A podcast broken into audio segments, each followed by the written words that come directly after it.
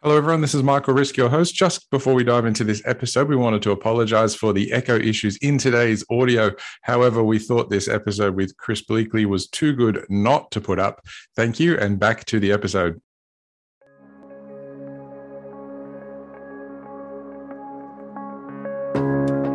If you have got a, kind of standard lateral sprain, let's say an ATFL tear, at two weeks, you should be noticing a trajectory of recovery. So, reduction in pain, an improvement in, dorsiflexion, an improvement in patient's functional status, their subjective function.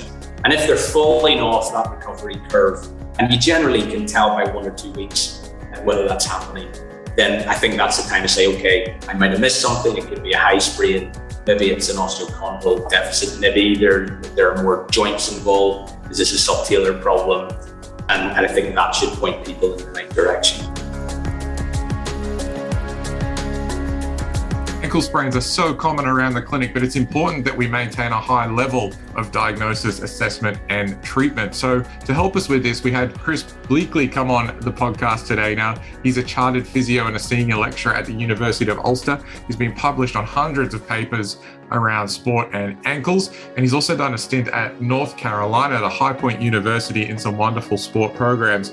What struck me with Chris is his level of specificity and his assessment. He also helped us uh, look for the differences between a complicated ankle or the ankle that might be slow and not missing things like subtalar and syndesmosis. My name is Michael Risk, and this is Physio Explained.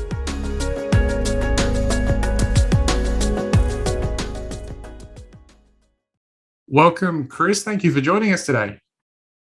Thanks very much. Great to be here. This is super timely because you're doing an ankle masterclass for us and a return to play masterclass, which we'll include in the show notes. But we wanted to start with what do you see some common mistakes that people are making with ankle rehab or return to play after ankle sprain? Yeah, I mean, I think that it probably starts with their diagnosis. And regardless of what musculoskeletal injury you're talking about, if you don't get your diagnosis right, then you haven't got the right platform to develop your, your rehabilitation. So I think you've got to go right back to the start and um, make sure that, uh, that that's accurate, that you have used the right clinical test, you've interpreted them, them in the right way, and where appropriate, you have got some, some follow up imaging I think the mistake that a lot of people probably make in terms of initial diagnosis, this is probably a limitation of the clinical tests that we have, or that often subtle instabilities are missed yeah. in the ankle. Uh, and we maybe have underestimated the number of sprains that involve the syndesmosis or even have got a level of subtalar instability. So all of a sudden we have a sprain that involves three of the joints in the ankle complex, and we're often treating it as a standard lateral sprain. And that's really, it's doomed to fail from, from the start. So I think that's a, that's a, that's a common oversight. That's a nice place to start before we get into the rehab. And so if, say, syndesmosis and the subtalar sprains are often missed, what would you advise clinicians to do to kind of brush themselves up and, and not not miss those or miss less of those?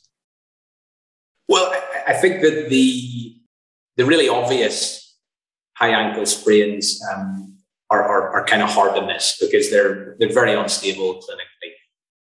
The difficult ones are the the, the in betweeners, the, the kind of two A two B, and I think just have a high index of, of suspicion for instability uh, and uh, and follow up where you're where you're not sure. One of the, the, limitations of the test, the clinical test that we have when it comes to the syndesmosis, of course, is that the vast majority of them are driven by by pain provocation rather than so it's a positive test that we recreate pain rather than actually assessing the level of instability. So I think there's some really nice uh, merging data on how useful dynamic ultrasound is. So you've got the, the probe and the syndesmosis, and you're carrying out some of the clinical tests. I think that, that can be really promising in the future. MRI can help, but of course, that's a it's typically a static test. So I think have a high index of suspicion. The mild ones are, are pretty easy to spot. The really severe, unstable ones, the ones in the middle, I would just err on the side of caution. Do you have a, a clinical sign or a suspicion when you're, you know, a couple weeks in and you're thinking, I might have missed one of those? Is there something that would tip you off to that? Yeah, well, I think again on on, a, on initial examination, if it's a syndesmosis, the more clinical tests that are positive, probably the worse prognosis. Uh, if you have got medial pain, that's generally a bad clinical sign. If you've got posterior pain, and also if you've got pain on palpation that is extending up the uh, up the shank, up the interosseous membrane, generally a poor prognostic sign. But in terms of tracking recovery, if you have got a, a kind of standard lateral sprain, let's say an ATFL tear, at two weeks, you should be noticing a trajectory of recovery. So reduction in pain, an improvement in, in dorsiflexion, an improvement in patient's functional status, their subjective function. And if they're falling off that recovery curve, you generally can tell by one or two weeks uh, whether that's happening. Then I think that's the time to say, okay, I might have missed something. It could be a high sprain. Maybe it's an osteochondral deficit. Maybe there, there are more joints involved is this a subtalar problem? And, and I think that should point people in the right direction. Yeah, I'd agree with that. As I can recall a few stubborn ankles, or maybe their clinician was stubborn, and I could tell that at two at two weeks it just wasn't going right, and it was like a dorsiflexion, or they just still had trouble weight bearing, and I would start to think, okay, it might be time to do some scans. Take me to take me to rehab. What what assessments do you do and look out for early in the piece and you might carry them all the way through? Yeah, I think the best framework that clinicians can use for uh, their assessment and how assessment feeds into rehab uh, are the, the ROAST guidelines, and these were published fairly recently uh, in, uh, in BJSM. They look at really two strands. The first strand is when I'm undertaking my diagnosis, I want to figure out uh, what structures are damaged, how many joints are involved? Are we dealing with one joint, two joints, or, or all three in the ankle complex? That's the first strand, but it shouldn't stop there. The second strand is looking at okay, what are the common impairments that we see associated with a sprain? How do we quantify them? And then how do we track them throughout the, the recovery? And, and how does that then inform our um, approach to, uh, to rehabilitation? Uh, so start with some of the really obvious ones. It's got sagittal plane dominance, uh, and uh, we need to look and see uh, how well dorsiflexion is is recovering. Is it meeting the milestones? I need a wall assessment is a is a really simple, quick clinical test. It's reliable. It's pretty valid. Yeah, it's it's something that we should look at.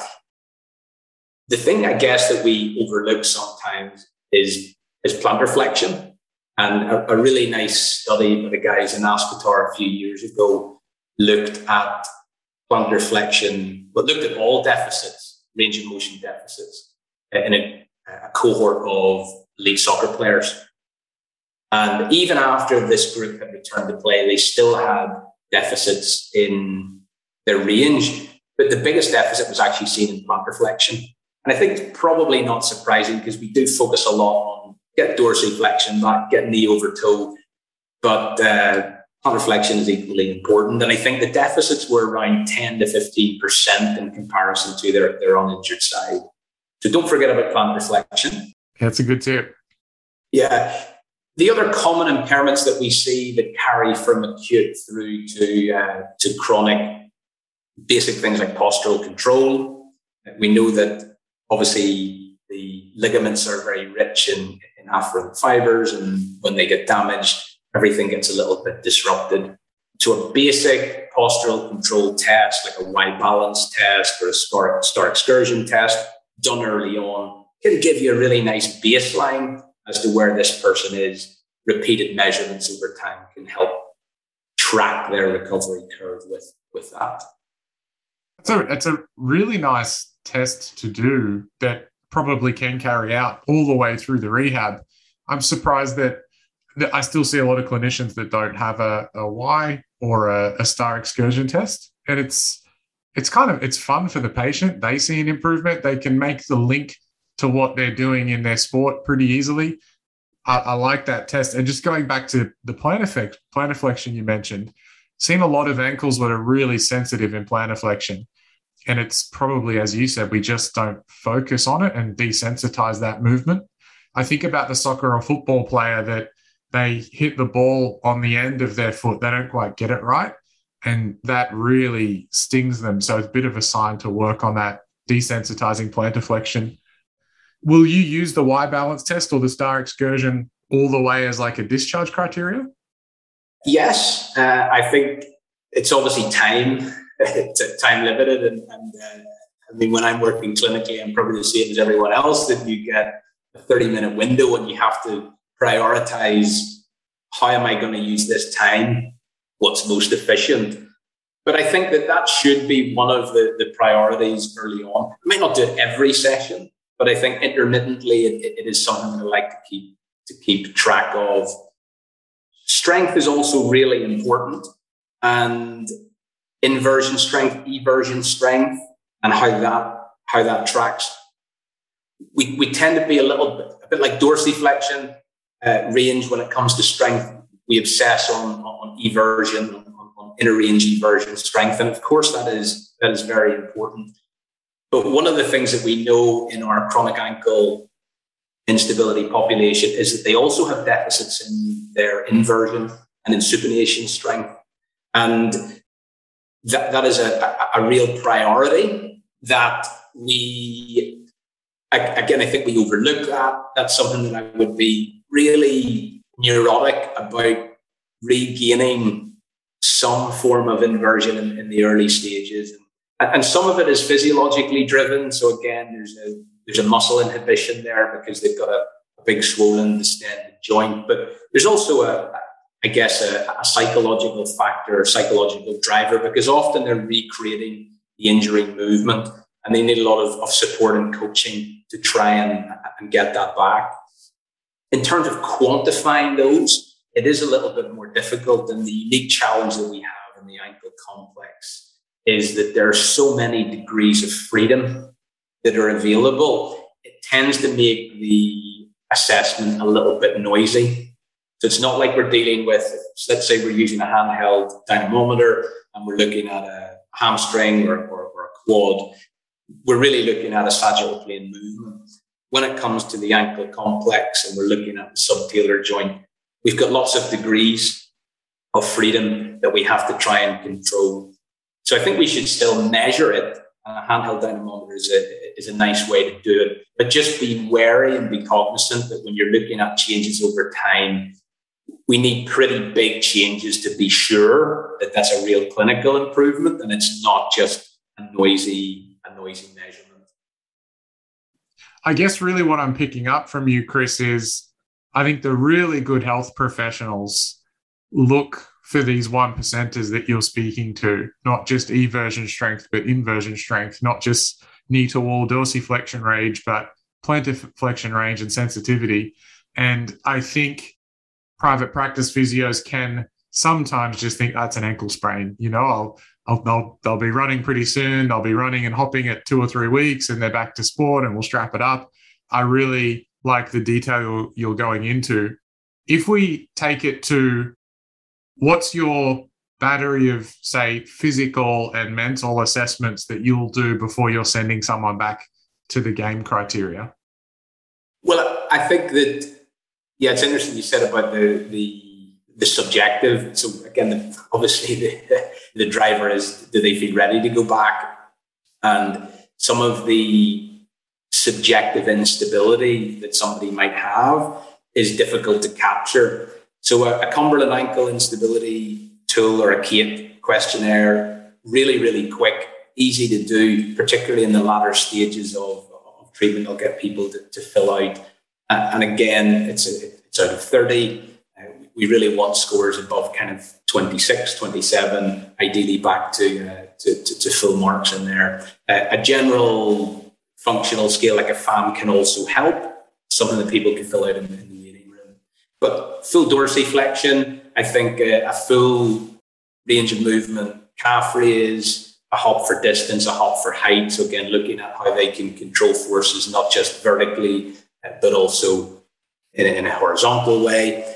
And I think star excursion is, is really important. Strength through handheld dynamometer, bearing in mind that they will be a little bit noisier and the minimal detectable change is pretty is pretty high on those.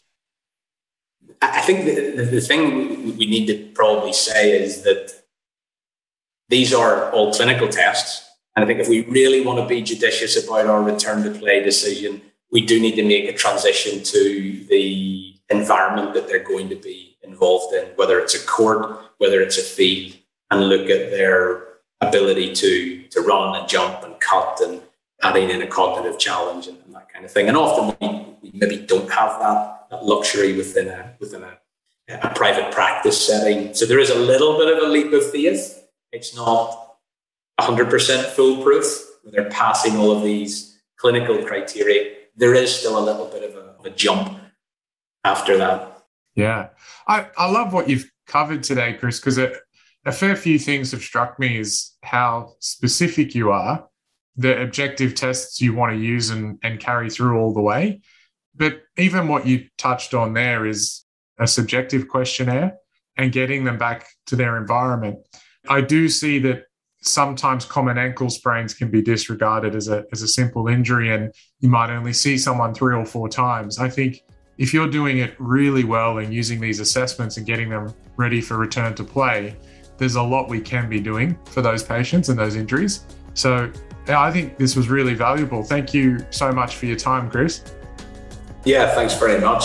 And we're going to put some papers in the show notes and a link to your masterclass. Thank you again for doing that and thank you for joining us. Brilliant. Thanks a lot.